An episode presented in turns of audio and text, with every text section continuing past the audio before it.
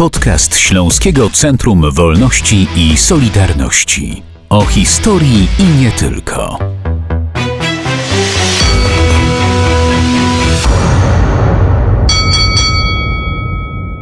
Jednym ze świadków tragicznych wydarzeń w kopalni Wujek 16 grudnia 1981 roku był 13-letni wówczas chłopak. Dziś po latach jest dyrektorem Teatru Śląskiego i twórcą spektaklu Wujek 81 Czarna Ballada. Z nim o tamtych wydarzeniach dzisiaj porozmawiamy. Witamy Państwa w kolejnym odcinku podcastu Śląskiego Centrum Wolności i Solidarności. Aneta Kuberska i Sylwester Strzałkowski. A naszym gościem jest Robert Talaczyk, autor scenariusza i reżyser spektaklu Wujek 81 Czarna Ballada, dyrektor Teatru Śląskiego imienia Stanisława Wyspiańskiego w Katowicach. Witamy pana serdecznie. Dzień dobry państwu. To najpierw o tę historię zapytamy, jak 13-letni Robert pamięta i co zapamiętał z 16 grudnia 1981 roku. Ja już to tyle razy opowiadałem, że nie wiem, co właściwie jest stanem faktycznym i ty, tym, co zapamiętałem, a co zostało przetworzone przez moją pamięć i stało się już rzeczywistością, ale tak naprawdę nie zaistniało faktycznie. Już zaczyna mi się to odrobinę mieszać.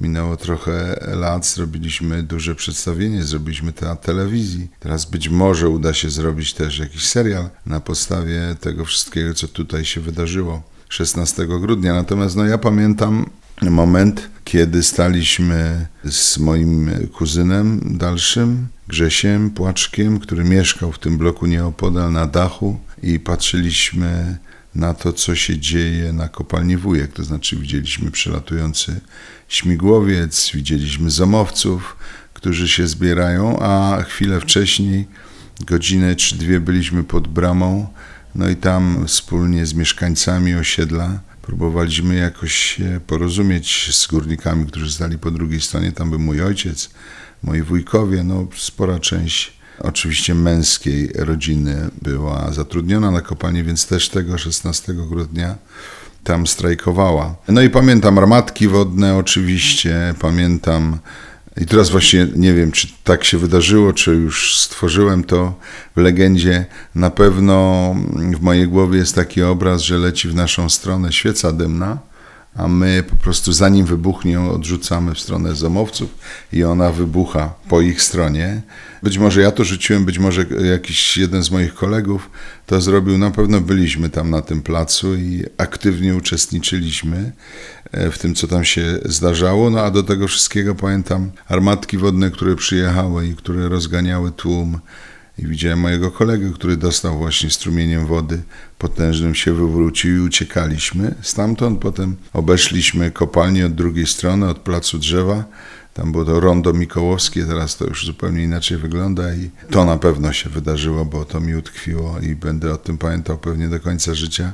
Jakiegoś, nie wiem, czy to był porucznik, no na pewno wyższy rangą wojskowy, który nas zatrzymał i zapytał, co my tu robimy na tym rondzie, a myśmy dookoła kopalni obeszli, wracali do miejsc, w których mieszkaliśmy. Ja mieszkałem, moja mama do dzisiaj tam mieszka przy bloku Mikołowska 113, nie? czyli tym najbliżej centrum. No i szliśmy, on nas zatrzymał i mówi, co wy tu robicie? A on mówi, no i że idziemy do domu, a skąd idziecie? No mówimy, że spod kopalni. I on wtedy wyciągnął pistolet z kabury, wymierzył w nas i powiedział, mogę mówić brzydkie słowa? I powiedział, spierdalajcie, bo skończycie jak wasze starzy i myśmy uciekli i to było przerażające. No a potem, potem pamiętam czołgi, które stały za parkiem Kościuszki, które ruszyły w stronę kopalni. No a potem już ten dach, no bo postanowiliśmy wejść na dach i stamtąd obserwować, bo się okazało, że jedno z wejść na dach z dziesiątego piętra właśnie, tam gdzie mieszkał mój kuzyn Grzesiek, było otwarte i tam, bo tam parę razy już chyba weszliśmy, no i się okazało, że na tym dachu siedzą starsi panowie, mają takie krzesełka jak na ryby, flaszkę i przyszli po prostu oglądać apokalipsę na żywo.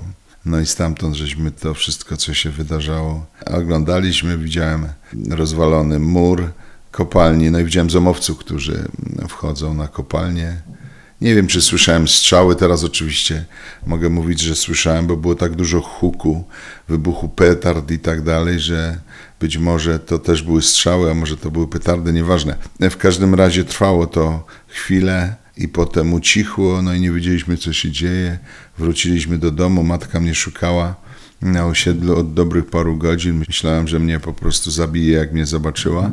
Jak jeszcze przymusiła mnie, żebym powiedział, gdzie byłem, jak powiedziałem, że na tym dachu, no to możecie sobie wyobrazić, co się działo. Zatargała mnie do domu, no a później wrócił ojciec, bo ich wypuścili, no i opowiedział o tym, co tam się stało w środku, bo on pracował w kotłowni nieopodal. No i mówił, że widział ciała siedmiu górników, nie, którzy zginęli najpierw leżących tam, no macie tutaj to w muzeum pięknie i dość traumatycznie i przerażająco odwzorowane. No i widział ciała tych górników, wszyscy tam przychodzili, oglądali.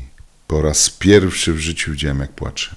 To to zapamiętałem, no i z tego też powstał spektakl, z tych wspomnień moich, ale też innych osób który gramy do dzisiaj, powstał na 35. rocznicę. No, oczywiście pandemia, te wszystkie sprawy związane z tym, że teatry były zamknięte, nie pozwoliło tak intensywnie zagrać tego spektaklu, jakbym sobie życzył. Niemniej zawsze w, w okolicach 13 i 16 grudnia ten spektakl co roku gramy.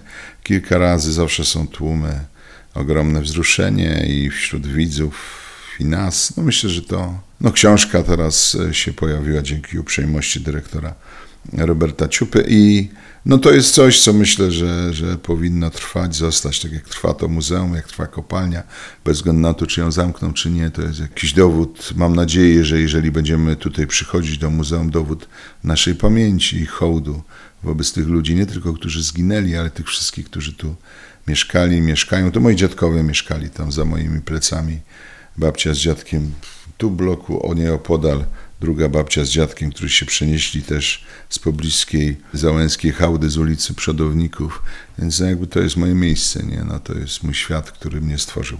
O spektaklu zaraz pewnie więcej porozmawiamy, ale chciałem zacytować jedno zdanie ze wstępu Zbigniewa Rokity do wydanego ostatnio właśnie nakładem Śląskiego Centrum Wolności i Solidarności scenariusza spektaklu Wujek 81 Czarna Ballada. Zbigniew Rokita o panu o tym, co Pan opowiada, pisze tak.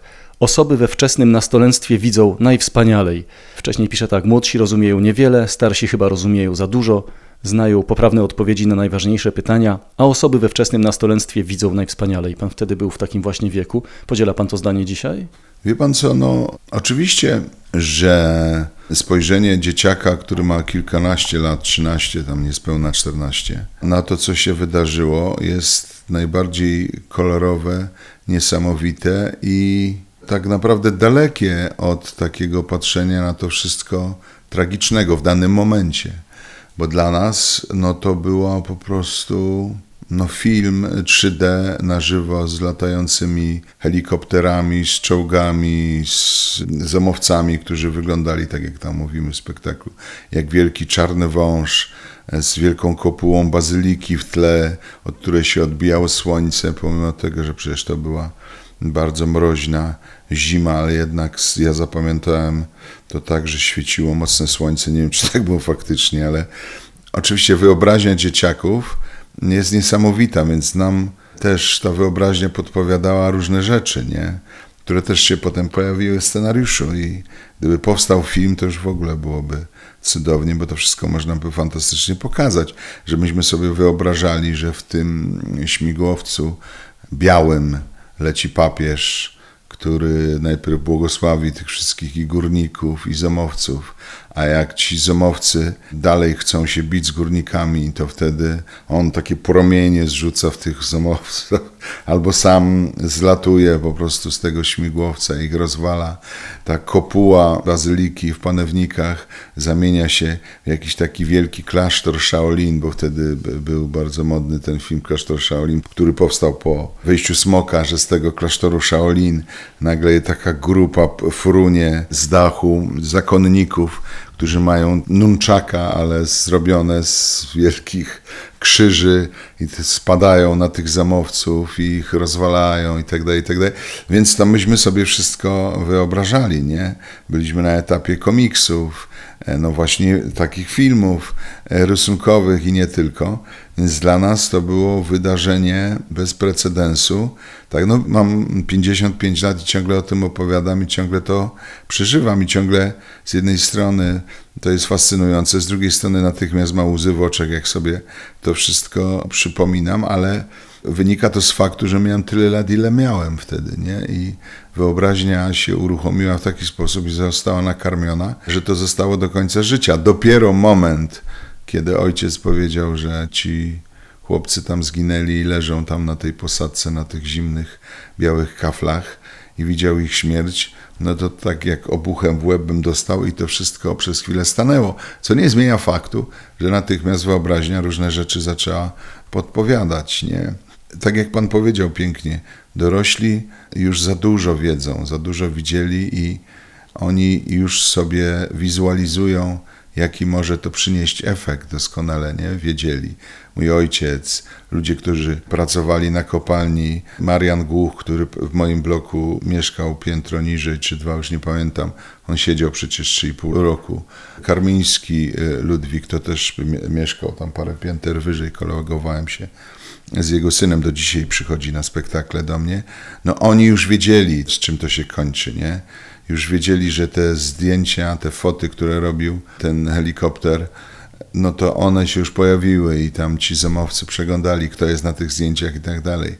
Czym to się dla nich może kończyć? Myśmy nie mieli takiej świadomości, no mieliśmy też po tyle lat, no co mieli nas zamknąć po prawczakach, Chociaż no to, co myśmy tam wyprawiali, moja matka, która już właśnie wiedziała, jak to się może skończyć, jak jej powiedziałem, że świece dymne odrzucaliśmy i staliśmy na dachu wieżowca i wygrażaliśmy pilotowi śmigłowca, no to też już wiedziała. Dla nas to było niesamowita, fantastyczna przygoda jednak poza, poza tragedią, która się wydarzyła. Dobrze, że pan przeżył no, mm, bez też przesady. potem po spotkaniu z mamą. A z mamą to tak, bo tam wujek. Jako mama to 11-latka no sobie myślę, że... to co ja mówię, była wściekła, to prawda.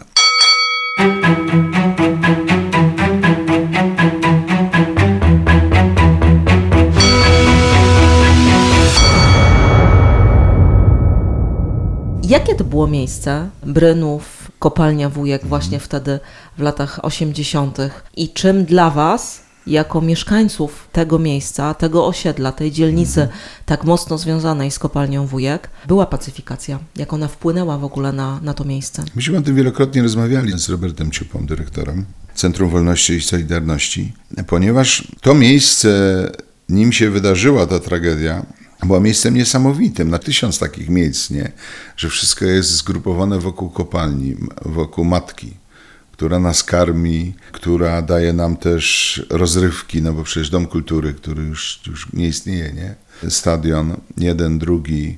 Myśmy tam pogrywali, włazili tam jakoś bokiem na te stadiony treningowe, chodzili na mecze rozwoju. W Domu Kultury byłem na pierwszym koncercie, pamiętam grupy kombi jeszcze przed laty. To się oczywiście mogło jeszcze wszystko wydarzać po tym 81 roku. Niemniej ta tragedia sprawiła, że ludzie mieszkający tutaj jakby się zapadli, jakby to miejsce się zapadło trochę pod ziemią. To trochę jak Stranger Things, że to się odwróciło wszystko, nie? Wylazły demony i sprawiły, że już nigdy nie było tak samo. Oczywiście no, to się nie działo tak, że nagle, jak właśnie w filmach, że ciach i wszyscy mają brudne, szare twarze i patrzą w ziemię tylko i tak dalej. Nie. To jakoś się tam przez jakiś czas to wszystko toczyło, ale z takiego miejsca które było radosne, które, tak jak mówię, było zorganizowane wokół kopalni, ale też i sklepy, i ten dom kultury, i stadion, i w ogóle to wszystko z jednej strony samowystarczalne, a z drugiej strony była jakaś taka solidarność w dobrym znaczeniu tych ludzi. Nagle się to zaczęło wszystko zapadać. Młodzi ludzie już chcieli stąd wyjeżdżać. Zresztą dzisiaj już trochę to się zmienia pewnie, ale to jest moim zdaniem stare osiedle, że tu mieszkają. Moja mama ma 78 lat, moi teściowie mają 80-82, ciągle tu mieszkają, ale takich ludzi w, w, ich wieku jest bardzo dużo tutaj. Tu jest, nie wiem, czy widzieliście, zauważyliście, ja tu przychodzę do mamy często, no to widzę, że tu jest bardzo dużo starszych ludzi, nie? To osiedle się jakby zatrzymało w czasie przez te 40 lat. Tu nie ma takiej naturalnej wymiany, jak jest na Tauzenie czy na Paderewskiego, nie? że wymiana jest naturalna, dużo młodych ludzi przychodzi, taka cyrkulacja jest naturalna tej tkanki ludzkiej. Natomiast tu być może to jest jakaś mitologia, którą sobie tam dopowiadam, ale mam takie wrażenie, że to jest stare osiedle, gdzie zostali starzy ludzie, młodzi nie chcą przychodzić, a przyczynkiem do tego jest właśnie to wszystko, co się wydarzyło 16 grudnia. Ja bardzo lubię to miejsce i jestem tu kilka razy w tygodniu siłą rzeczy jeżdżąc do pracy i też do mamy, no i tu przejeżdżając różne rzeczy za do teściów, różne rzeczy załatwiam. No i te bloki się na przykład zmieniają, ok, są po remoncie, wygląda to fajnie, ale jest jakiś taki wisi nad tym wszystkim, jak taki nasz mały Czarnobyl, nie? Ludzie mieszkają, dalej wszystko niby działa, plac zabaw jest wyremontowany jakiś nowy, mieli taki oszkliwy tylko tam plac i, i trzepak, a teraz się to wszystko zmienia, wygląda lepiej, ale jakiś duch, duch się zapadł, powiedzmy, że i tak można powiedzieć metaforycznie. Coś w tej tkance takiej ludzkiej, duchowej umarło 16 grudnia. Coś się wydarzyło głęboko tragicznego i nikt ani nie, tak naprawdę za to nie zapłacił, ale co gorsza, nikt nie wpadł na pomysł, jak to odbudować, jak sprawić, żeby ci ludzie tu mieszkający albo nowi, którzy przychodzą, nie czuli tego balastu, że to jest jakieś dziwne miejsce, które przeżyło swoją tragedię. No dobrze, że jest e, to muzeum, nie? Dobrze, że kopalnia jeszcze funkcjonuje, ale to wszystko jest takie szare i z jakimś takim odium smutku. To ciekawe, co Pan mówi. Prawdę mówiąc, zastanawiałem się, czy zadać to pytanie, ale w takim razie zadam, choć może ono jest na wyrost. Nawiązując do tego, co Pan powiedział, czy kiedy Pan tu bywa, to czuje Pan taką obecność metafizycznego zła ciągle jeszcze, które pamięta Pan z tego wieżowca, czy raczej metafizycznego dobra, bo przecież mamy wolność to. Wie Pan co, pamięć. ani tak, ani tak, ale jest coś takiego, że. Ja się nad tym nie zastanawiam, no bo jestem stąd, jestem tu bardzo często, więc nie mam takiego momentu, że teraz siądę i czuję, uuu, że coś mnie łapie albo że pot mi płynie po plecach. Nie.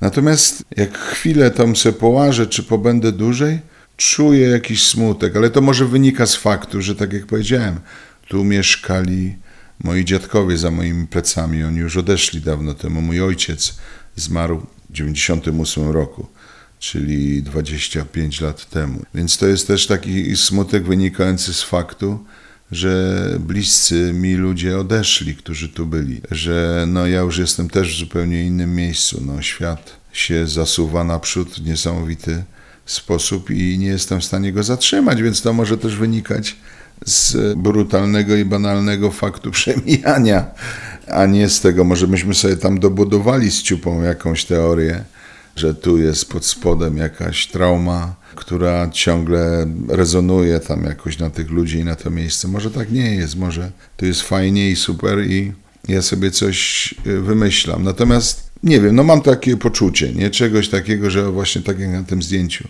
że to było miejsce tętniące życiem, ale może wynikało to, że byliśmy młodzi. A teraz jest takie trochę już przykurzone, pomimo tego, że wszystko wyremontowane i tak dalej. Muzeum piękne stoi, bloki są pomalowane, że coś jest tutaj popsutego i to się popsuło 16 grudnia 81.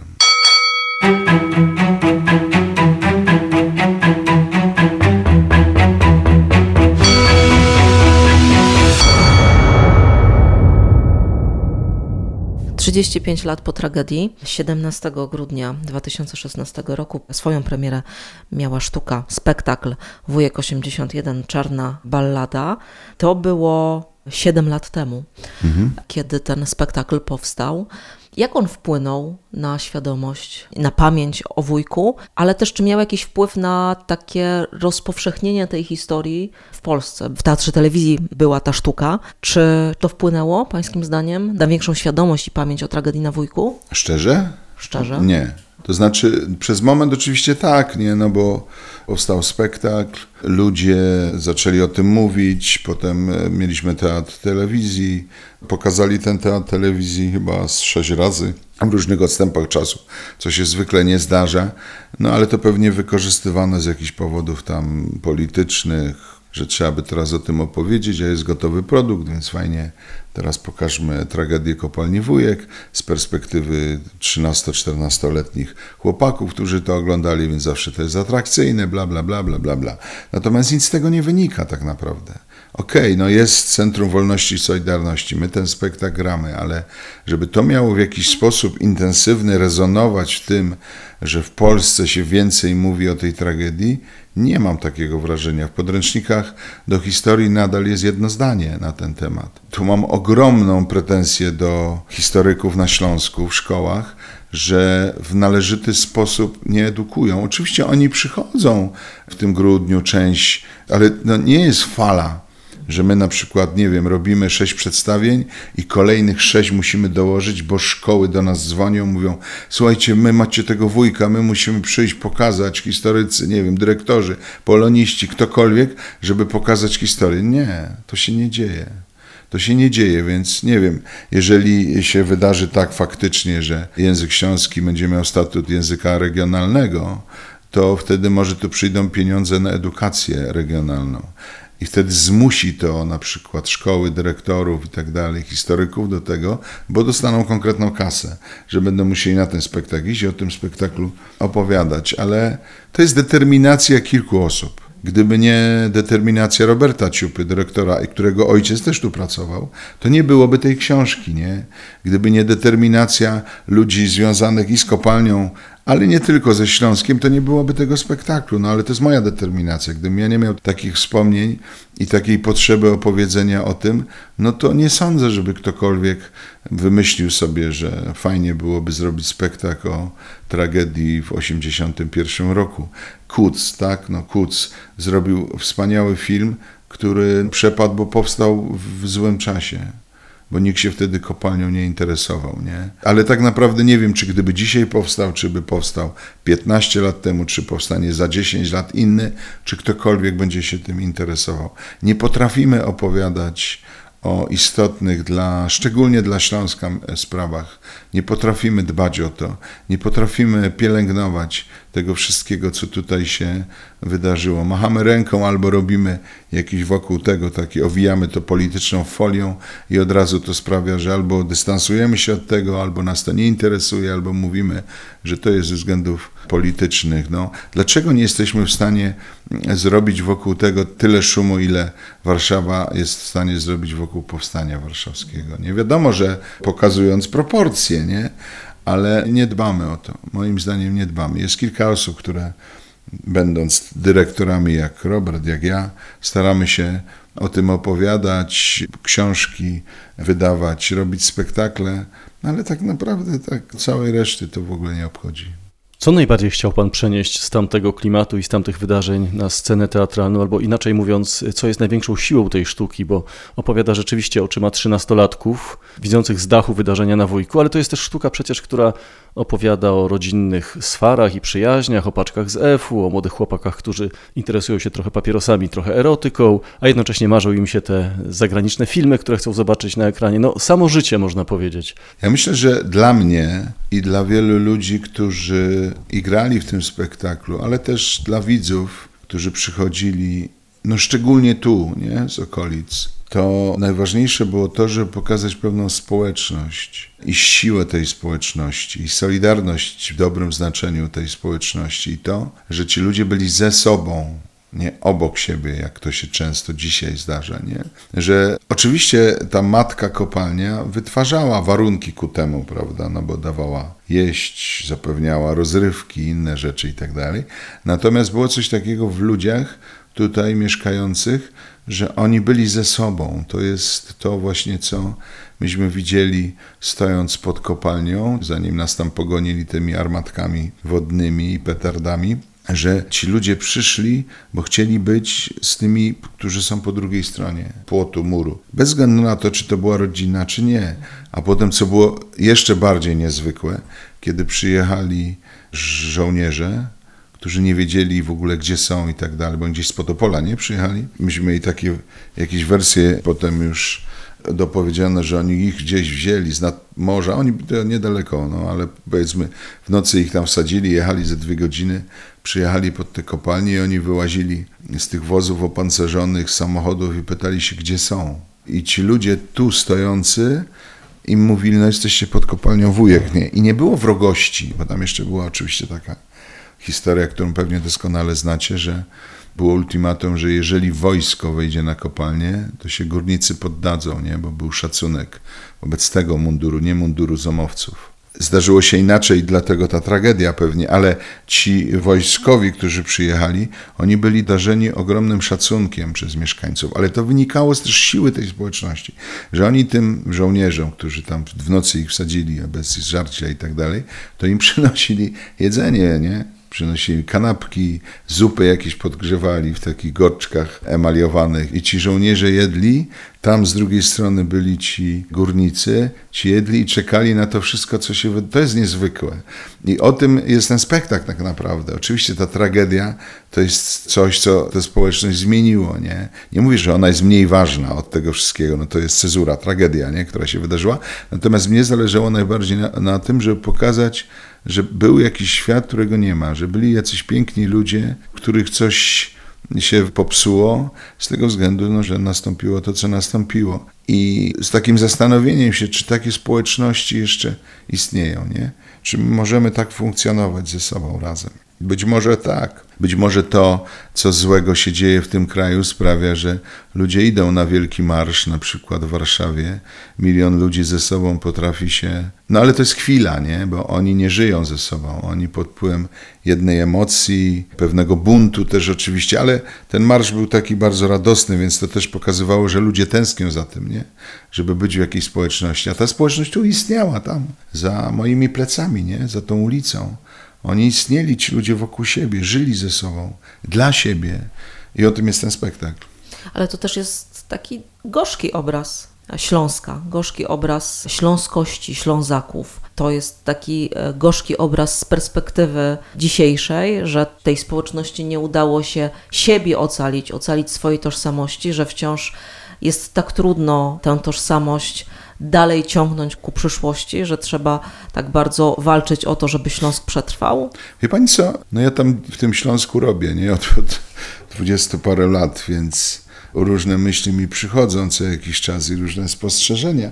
Natomiast Wujek 81 to nie jest spektakl o śląskiej społeczności, moim zdaniem, ponieważ mieszkańcy osiedla, no i pracownicy kopalni byli mega wymieszani, nie?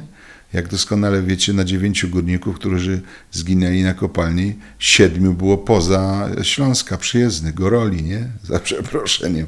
Tylko dwóch było Ślązaków. Oczywiście można dwie teorie wysnuć takie, że to wszystko było tak wymieszane, albo że wypuszczali tych Goroli do przodu, a Ślązoki po prostu się tam z tyłu stali. No nie, oczywiście bzdura, żart głupi, nie? Ale to nie jest spektakl o śląskiej tożsamości to jest spektakl o społeczności, która jest właśnie wymieszana, nie? Dlatego też my tam nie mówimy dużo po śląsku. Jest rodzina, tam paczka zefu, tak jak pan wspomniał, oni go dają po śląsku, jest tam uma, upa i tak dalej. Oni wszyscy, no, no bo są ze śląskiej rodziny, ale tam w tej społeczności różnie się mówiło i po śląsku, nie po śląsku i z jakimś tam, e, nie wiem, warą góralską i z jakimś tam zaciąganiem ze wschodu i tak dalej, i tak dalej. To była opowieść o tym, że ta kopalnia i ta pewna tradycja i oczywiście ten rdzeń śląski wynikający z historii, z uwarunkowań takich właśnie społecznych sprawiał, że ludzie czuli się ze sobą razem mocno, chcieli być blisko, ta kopalnia promieniowała, ale to nie było to, że to są sami Ślązacy, nie? że oni tam są, nie wiem, jesteśmy na Nikiszu, nie? No to jest porozwalane bardzo w sensie takim tożsamościowo-geograficznym.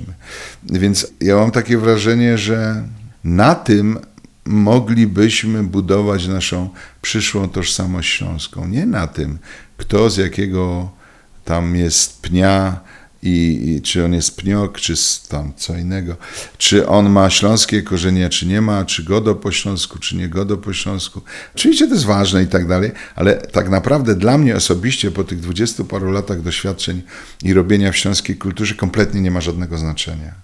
To jest to, co my sobie wytworzymy dzisiaj za 5 lat, za 10, za 50, myśląc o tym, że jestem Ślązakiem. I co to znaczy, nie? No bo my się już trochę zamieniamy, część z nas, w taki skansen, nie? A twój dziadek to skąd przyjechał? On się urodził tu, czy nie urodził się tu? A przyjechał, a to tyś nie jest Ślązak, nie?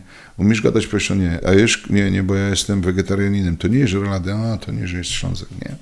I zaczyna się robić taki jakiś, taki okropny, obrzydliwy skansen właśnie, który sprawia, że mamy zamknięty umysł, zamknięte horyzonty i tak dalej, a ja uważam, że Śląsk jest fantastycznym miejscem na to, żeby pokazać, że śląskość to jest pewien sposób patrzenia na świat, nie komunikowania się ze światem, wynikający z otwartości, z kultury, z wielokulturowości, z tego, że Ślązakiem może być każdy, każdego możemy przytulić. Myśmy nawet ze Zbyszkiem Rokitą, który Pan wspominał o jego wstępie, za który mu dziękuję, który tutaj popełnił do tej książki, że wymyśliliśmy taki nawet, chcieliśmy zrobić takiego super Ślązaka. Co to znaczy być super Ślązakiem? No właśnie, żeby być otwarty, żeby swoją wielokulturowość kształcić, żeby być i trochę Czechem, trochę Polakiem, trochę Niemcem, trochę Austro-Węgrem, żeby się tego nie bać, nie wstydzić i że to jest fajne, nie? I jeżeli my stworzymy takie postrzeganie Śląska i Ślązaków przez ten pryzmat, oczywiście biorąc pod uwagę tradycję, to co się tutaj wydarzyło, bo tego nie wolno uciekać, Trzeba, to musi nas budować, ale stwarzać, a nie zamykać, otwierać, nie? No to wtedy myślę, że to miejsce, ten region ma szansę na to, żeby tę lokalność dalej kształtować i żeby ją w dobry sposób afirmować, a nie sprawiać, że to jest zamknięte tylko po prostu przestrzeń, w której żyją jakieś Indianery z pióropuszami. Spektakl Wujek 81 Czarna Ballada powstał na 35. rocznicę tamtych tragicznych wydarzeń na kopalni Wujek. W tym roku mamy 42. rocznicę. Jak długo jeszcze będzie na deskach Teatru Śląskiego do setnej rocznicy? Póki jestem dyrektorem, ten spektakl będzie grany co grudzień. E, dostałem nominację na kolejne 5 lat, więc mogę obiecać, przez najbliższe 5 lat będziemy ten spektakl grali. Co się potem stanie, tego nie wiem. Też mamy różne takie tam plany. Chciałbym, żeby powstał kolejny film opowiadający o kopalni Wujek, może serial. Więc wydaje mi się, że powinniśmy tę pamięć o tych wydarzeniach pielęgnować w sposób artystyczny. Film Kuca też czasem jest emitowany, nie? Spektakl, tak jak mówię, przez najbliższe pięć lat będzie grany. Może coś powstanie, więc no, wokół tego na pewno będzie zawsze trochę szumu, ale bez jakiejś bardzo poważnej pomocy bez edukacji regionalnej wynikającej z tego, że będą konkretne pieniądze na to, żeby móc młodych ludzi edukować, a przede wszystkim, żeby sprawiać, żeby ich to zainteresowało, a nie nudziło, no to bez tego to będzie tylko jakiś tam, co 16 grudnia będą przyjeżdżali politycy i będą się przepychali tutaj, kto ma bliżej kamery, żeby kwiatki położyć. Ja tu nigdy nie byłem 16 grudnia z tych właśnie powodów, chociaż miałem parę razy propozycję, żeby coś tu poprowadzić, powiedzieć, nigdy nie byłem, z tego względu, no, że dla mnie to nie jest, delikatnie mówiąc, fajne że większość tych polityków nie ma zielonego pojęcia o tym, co tu się 16 grudnia wydarzyło i co ci ludzie tu mieszkający przeżyli. Przychodzą po prostu tu, żeby złożyć kwiaty i zrobić sobie fajne foty. No a dla mnie to jest mega osobiste wydarzenie i zawsze taki będzie, nie? No więc dlatego budzi sprzeciw mój wykorzystywanie w koniunkturalny, polityczny sposób tego miejsca.